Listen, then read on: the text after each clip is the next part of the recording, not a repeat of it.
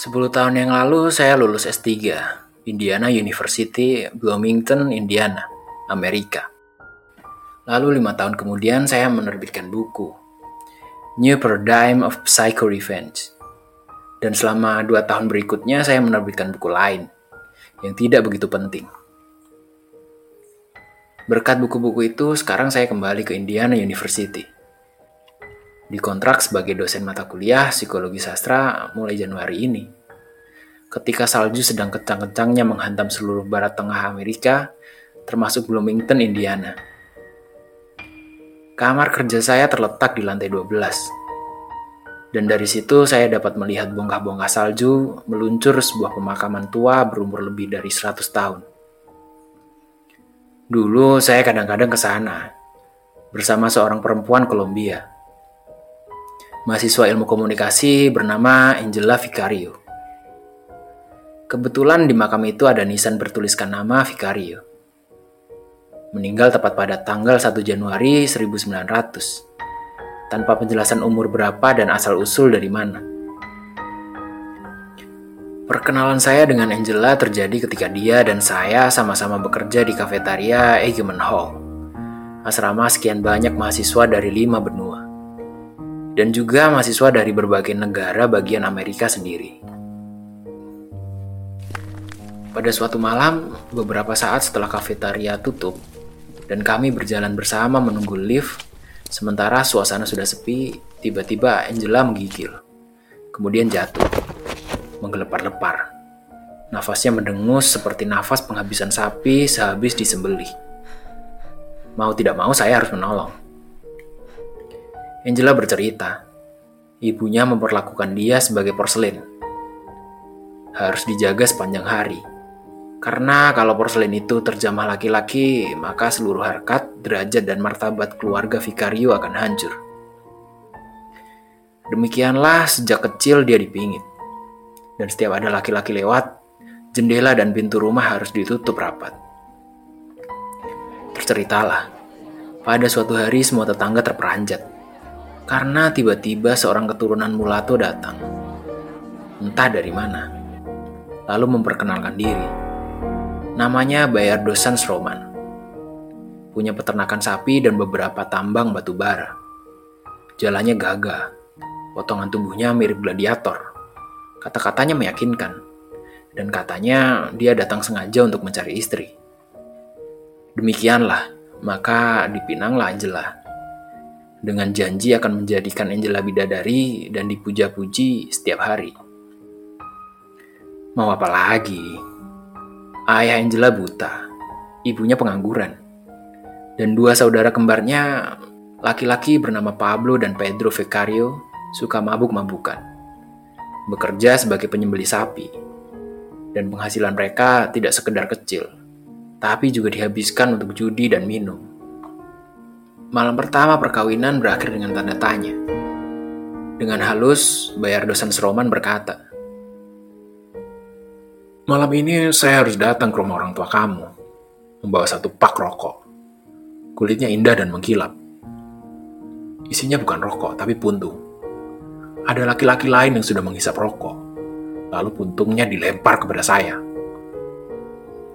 Maka malam itu juga Bayardo mengantarkan Angela pulang ke rumah ibunya, lalu berkata sopan, "Terima kasih banyak Ibunda Angela, ternyata kamu dapat mendidik anak perempuan kamu dengan sangat sempurna." Pablo dan Pedro amat murka, dan dalam keadaan mabuk bertanya, "Angela, adik tercinta, siapakah yang telah menodaimu?" Dia bingung. Tanpa sadar terlontar kata-kata, Santiago Nasar, laki-laki kaya itu." Ibunya menimpali, "Kehormatan adalah kehormatan." Malam itu juga, menurut kabar angin, Pablo dan Pedro minum-minum di sebuah warung milik seorang perempuan mulato berjiwa Sunda yang menjual susu dan minuman keras. Susu, kata perempuan ini, putih tanda suci. Dan minuman keras, kata perempuan ini pula, pertanda bahwa dia tidak mungkin menghancurkan bakat sundalnya, karena menjadi sundal itu nikmat.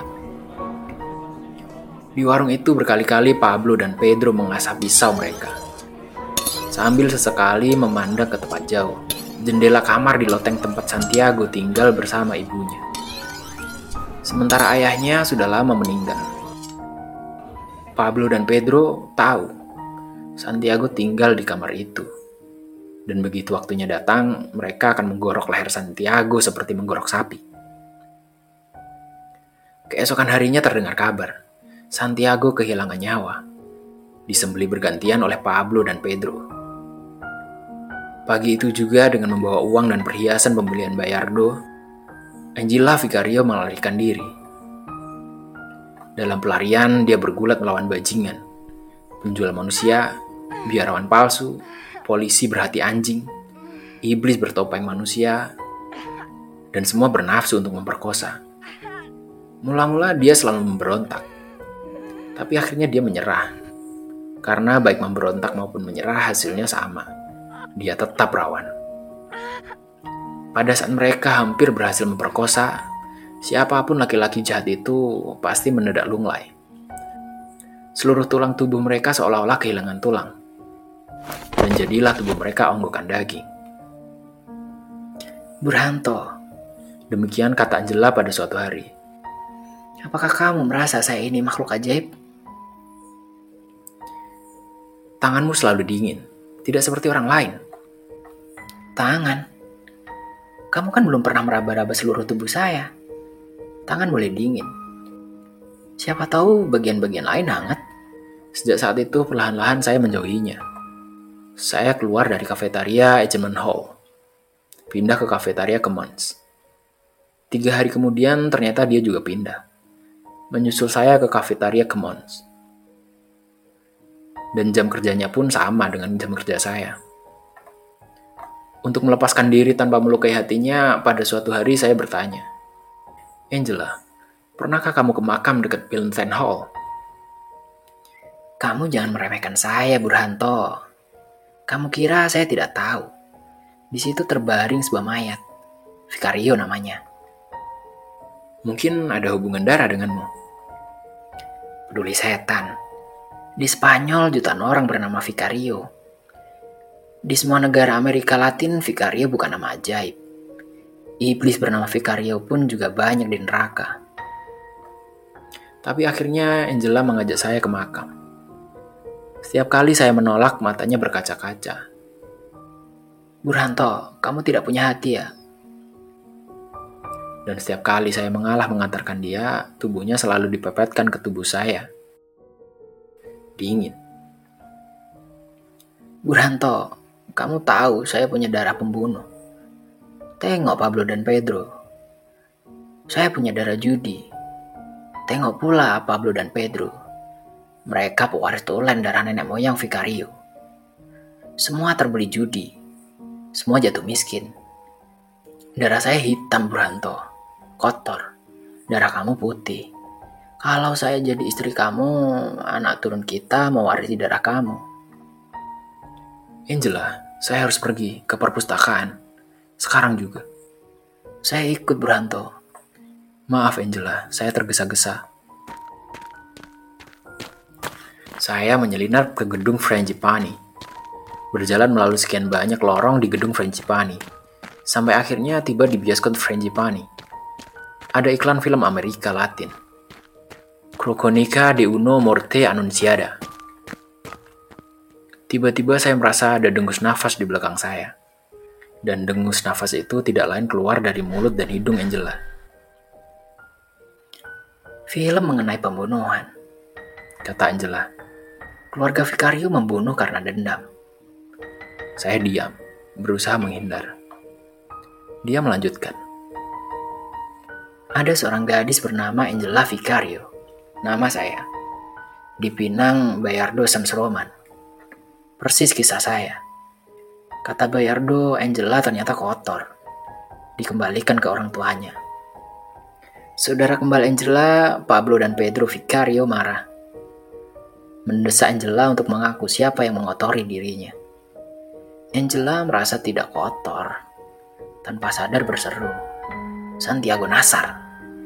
maka disembelihlah Santiago Nasar oleh Pablo dan Pedro Vicario. Saya meninggalkan dia, tapi dengan sigap dia menangkap tangan saya, menggelandang saya ke perpustakaan Lili. Kami langsung ke lantai bawah, menuju ke almari kaca, tempat penyimpanan rambut salah satu istri Hemingway. Hemingway memang terkenal suka memburu perempuan dan diburu oleh perempuan.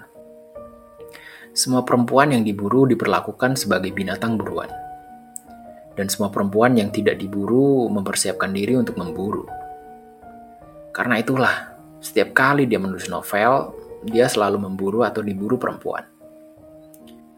Istri baru boleh, pacar baru juga boleh. Rambut di dalam almari kaca itu tidak lain adalah rambut salah satu istrinya menjelang dia menulis The Sun Also Rises, novel mengenai generasi yang hilang tergilas oleh Perang Dunia I. Angela menempelkan tubuhnya rapat-rapat ke tubuh saya. Rasanya sangat dingin. Dan karena sangat dingin, saya agak menggigil. Ketika malam tiba, saya lupa mengunci pintu, lalu tertidur dan terbangun karena serangan mimpi buruk. Ternyata bukan mimpi buruk. Dengan nafas menengus-nengus, Angela menendih tubuh saya. "Bangsat!" teriaknya beberapa saat kemudian. "Ternyata kamu sama dengan Bayardo San Román, sama dengan semua bajingan yang akan memperkosa saya." Itulah pertemuan terakhir saya dengan Angela. Saya pulang ke tanah air. Menurut cerita teman-teman dari Bloomington, Angela akhirnya bertemu dengan seorang laki-laki dari Ethiopia, menikah dan mengikuti suaminya ke Ethiopia. Itu dulu. Dan sekarang, ketika saya membuka daftar mahasiswa peserta mata kuliah saya, muncullah nama Angela Vicario.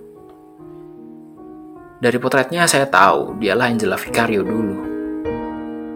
Kuliah sudah berjalan sebulan, tapi Angela tak pernah muncul. Ketika saya membuka pintu ruang kerja menjelang akhir semester, saya menemukan sebuah surat dekat lubang bawah pintu. "Burhanto, Tony Mbanta, laki-laki Ethiopia itu, sama saja.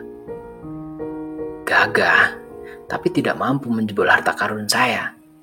Perasaan saya sangat tersinggung.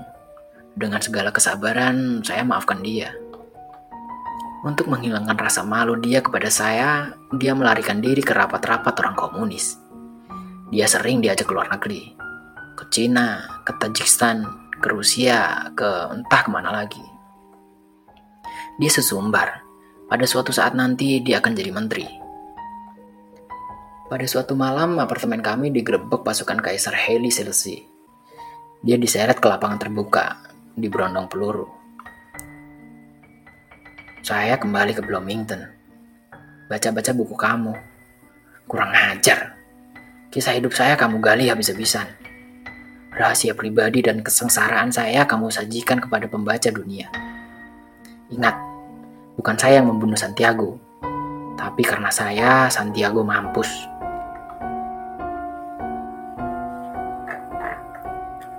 Cerpen berjudul Angela, karya Budidharma.